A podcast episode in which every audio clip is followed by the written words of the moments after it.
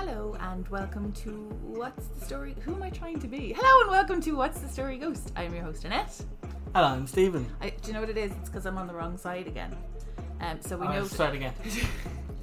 Hello and welcome to. we noticed that last week there were a lot of bangs from the mic boom, so we're trying to reorganize the re- recording space. So bear with us while I. I just feel a little discombobulated. Why do you have my water? Are you trying to be me? No, this was your side and This- you left it behind. I am on the dark side now. Steven, Yeah. do you know in all the research I did, I actually have no idea where this painting currently is. We're doing a painting. We're doing another haunted object. what episode number is it? It is sorry, t- um, we are on episode eighty-eight. Paint the gate. None of these are real bingo calls. Yep. Shall we crack on? Let's crack on.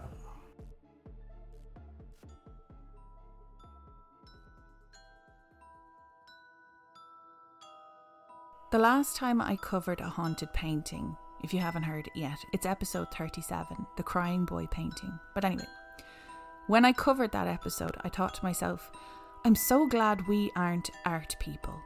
We're more vain and just hang photos we've taken ourselves.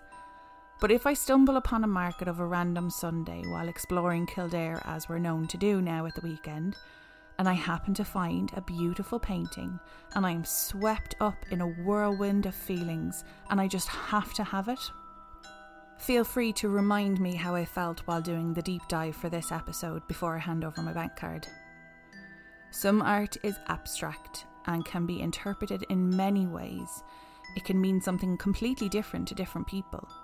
Some art comes with a story to describe what the artist was trying to convey, nearly like a bio for the characters in the painting.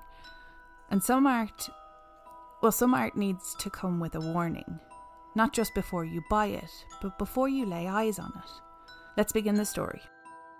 In 1972, the artist Bill Stoneham created a painting entitled The Hands Resist Him. Stoneham's spouse penned a poem titled Hands Resist Him, inspired by her husband's experience of being adopted and not knowing his biological parents. Stoneham had a deal with Charles Feingarten, the owner of a nearby gallery, to create two paintings monthly for a fee of $200 each. In search of inspiration, he utilised his wife's poem and an old photograph. But he never could have known what effect his inspiration would have on its beholders. The piece garnered widespread attention decades later as a supposed cursed work that induced macabre visions in those who viewed it.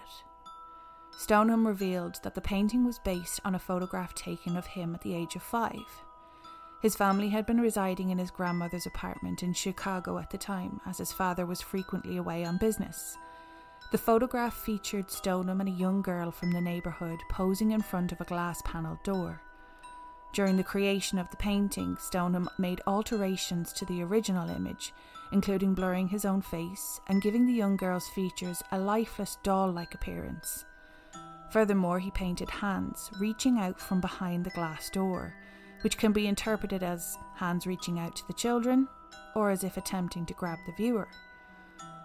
While it is acknowledged that art can be a window into an individual's psyche, it is important to note that the painting's creator intended the hands to symbolise various possibilities. Stoneham has stated that the glass door represents the thin divide between reality and dreams, while the girl doll figure serves as a guide through these realms.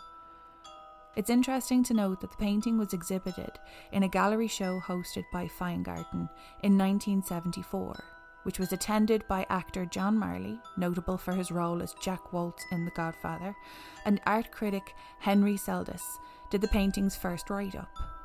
Unfortunately, the painting's association with untimely deaths has given rise to speculation about its alleged curse.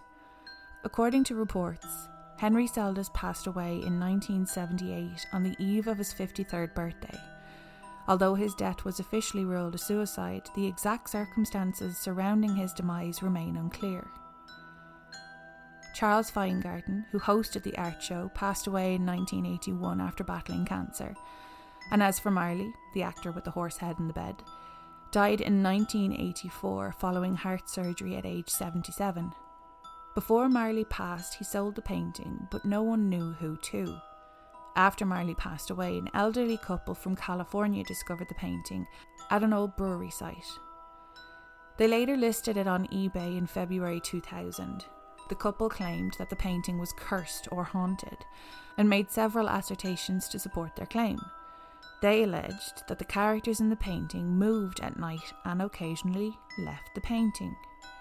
The original eBay listing said, and in all caps, one morning, our four and a half year old daughter claimed that the children in the picture were fighting and coming into the room during the night. The father of the young girl set up a motion sensor camera to prove to her that there was nothing to fear. However, instead of finding reassurance, the father discovered footage of a boy crawling out of the painting. Also included in the listing were a series of photographs that were said to be evidence that the female doll character threatened the male character with a gun that she was holding in an attempt to make him leave the painting. And the listing included a disclaimer absolving the seller of liability. The listing received over 30,000 views, with some viewers claiming supernatural experiences after looking at a photo of the painting. Reports included hearing an exorcist type voice and feeling a blast of hot air, becoming ill upon seeing the painting, and having to burn white sage to cleanse the house. After the initial bid of $199, the painting sold for 1,025 to the Perception Gallery in Grand Rapids, Michigan, and the legend of the haunted painting continued to spread online.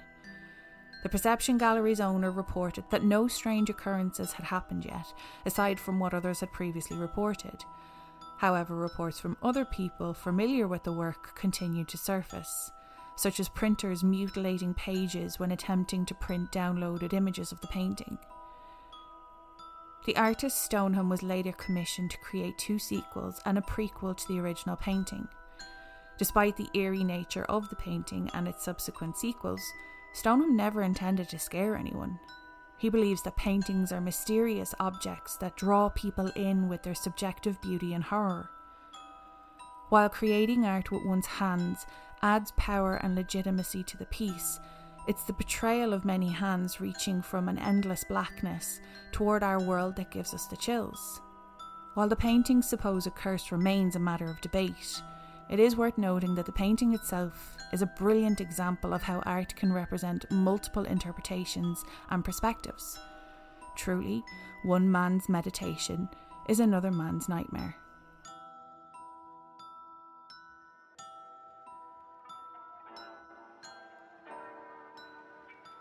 What do you think of that story? That was a that was a fun story. I know it was really short. Um, there's tons more I could have covered on it. I just didn't know exactly how to format it in a you know me just talking instead of us having a conversation. So, um, for anyone who obviously can't see, um, I am showing Steven the other photographs because it's important to know kind of where the sequel came from. So the first photo is the the boy and his doll friend, uh, which is creepy. Um, there have been reports where people said, I think it was actually the little girl who said that she saw the girl holding a gun. And I think if you're looking at the painting, you can see that she's holding a battery with exposed wires.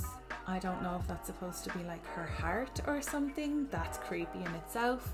Um, That's in the original, isn't that's in the original one. I'll show you the original one again because I, I, I like to find the long photos because the ones that are cropped don't really show how many hands are in it. it? Yeah. And you need to see all the hands because all the hands are creepy. Do I do I need to see how scary this is? It's not. But do you see if you were if you were a four year old kid, or if that could look like a gun? Uh, It's basically one of the panes or one of the pieces of wood between the two panes of glass, and the battery. yeah, I see that. And it kind of like an old school kind of like It's a pretty old school, but in fairness, it's, the boys are wearing sandals and shorts, so it's pretty old school. oh It god yeah the, sh- the socks are halfway up his legs. You can actually see the crease where he's painted the. the knee joint, yeah, yeah. and her elbow oh, as Oh, well. yeah. Like he put a lot of. It, it's crazy because he, he he he's very very talented, no doubt about it. Um, I mean, he has a hand haunted painting, so I'm obviously going to say nothing but good things about the man. um, The last thing you want to do is end up in one of his paintings. um, the second painting is basically the young boy is now an older man with a beard, and he kind of looks like something from like he looks like a time traveler. Did you get that vibe when I showed you the picture? no, He- I'm looking I'll. I'll show you again. He kind of.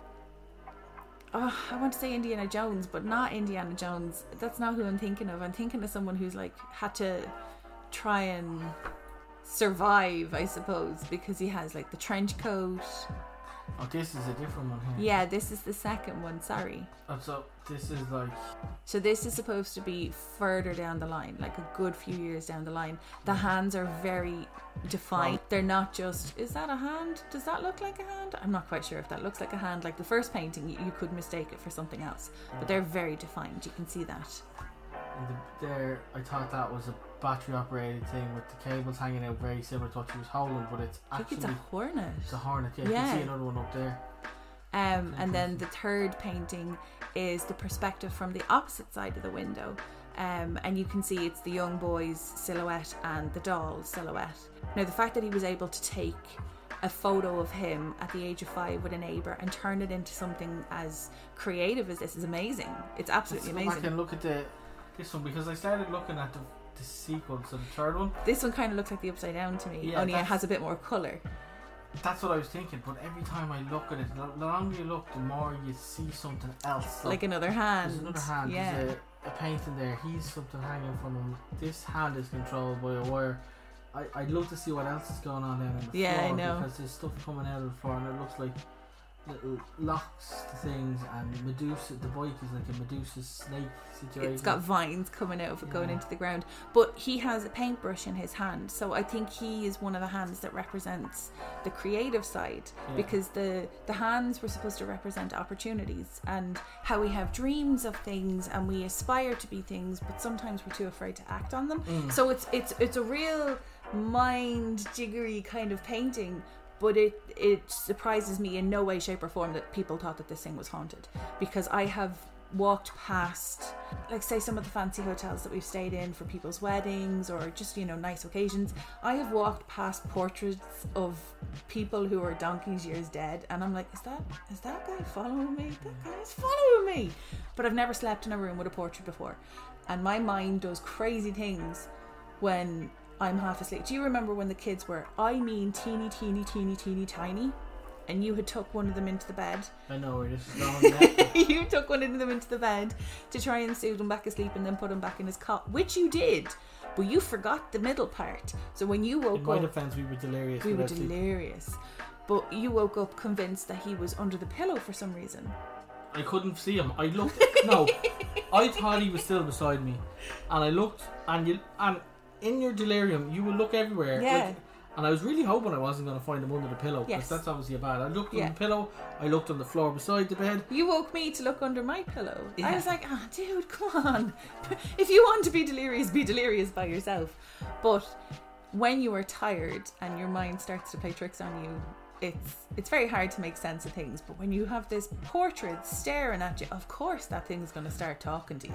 Well, you, it gets your mind gone, and then you have weird dreams. Like I'm watching Hannibal at the moment, and it's Before a, bedtime, what are you doing? mi- Like, it's a mind meld. I've only a couple of episodes, and I just want to get it done so I can, so I can move on with my life. you, you came over to me during the week and you were like, I had the weirdest dreams. And I was like, that's because you watched Hannibal and you ate cheese. They are two combinations that you're not supposed to do. Cheese sandwich, wash it down with a glass of milk, and then I watch Hannibal. All the calcium going to bed. For Have those, you For those of you who can't afford drugs, cheese sandwich, glass of milk. cheese sandwich? Trippy Season three of, dreams. of Hannibal. Trippy dreams. Um, have you any characters for me? Uh, well, actually, oh, the artist, okay. some sort of creepy guy, uh, and none other than Mads Mikkelsen. Do you know who he is? No. It's a cool name for this particular Mads, M A D S. He is the fella who plays Hannibal in Hannibal. Of course he is. Of course he is. And you know what? You could name a whole bunch of people out of that because I will not watch that program. I barely, barely made it through Dexter. Yeah. Well, the intro to Dexter was probably the hardest thing to watch when he was cutting up the ham and he was you were and then watching. the orange, and I was like, "Oh, why is this supposed? Is this is this supposed to scare me or turn me on?" It was like one of those sensual breakfasts, and I'm like, "That's not meat he's cutting." it was Although- ASMR. did he ever eat them, or did he just chop them up? No, he just chopped them up. Hannibal Lecter ate them. Oh yeah. Like that's a normal thing to do. Like, Well, it is if your nickname is Hannibal the Cannibal. is it a good show? Would I be able for it? No. Okay, I appreciate your Honestly. honesty. I recommend your sister watching it though. No, no, no, no, no, no, no, no. Um, I think it was the last year. The l- last year we went on a boat trip, Uh, we're, we're not boat people. We don't own a boat. We just like like regular people who rent a boat. One of the years that we went, I think it was the last year we went on the boat, and I think you joined us for the second half of the week. But we somehow managed to convince my sister to watch Hacksaw Ridge, which yes, it is a gory movie.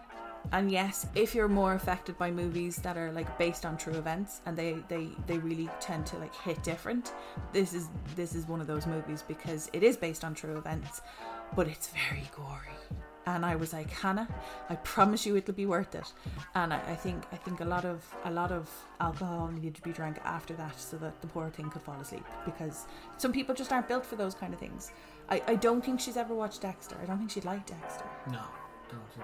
No, she uses my uh, Disney account to watch the Kardashians. So if you ever log on to my Disney, please don't assume that it's me watching the Kardashians. I don't have any interest in the Kardashians. Mm-hmm. Fame for the sake of being famous just doesn't make sense to me. please follow my podcast. anyway, back to the painting. There are a couple of things that he has done that are kind of freaky deaky and would definitely kind of spark your imagination and when I say things are abstract, there's there's nothing abstract about like that's terrifying. That's the kind of stuff I have nightmares about. It's like I love trees, but when they have no leaves on them, despite the fact that autumn and winter and springtime, so basically anything other than summer, is my favorite season of the year. For some weird reason, spiny trees freak me out. That's that's not that's not pleasant for me. And I know that there's a forest. I'm not 100% sure where it is. I'm I think it's in Poland, but all of the trees look like as they were growing they got hit with a shockwave and they all just go and bend to the right and then up again. No, no. Forests with creepy trees are just not for me. That's no, I don't like that. Um, but his paintings are very interesting. And he is a very talented man. Is there anything else that we should say about him? It's funny what you see in advance because that. What does that look like to you? Uh, uh, looking through an owl's mouth. Uh, I'm looking through a bullet hole at a set of golf clubs. I did say it was abstract. So we finish up there. Say your words. So thank you so much for listening to today's episode. I will of course include the links in the show notes and if you have any questions on this or any other episode, our socials are what's the story ghost on Instagram and what's the story ghost at gmail.com if you have any personal stories you would like to share. And those are all my words. Exit jingle. Exit jingle. I'm Hannibal the cannibal and I'm gonna eat ya. Hannibal the cannibal, I'm gonna eat ya with a glass of Chianti and some lima beans. Bye. I had no to. I, I, I, I never would have guessed that was just pure perfection, Steven.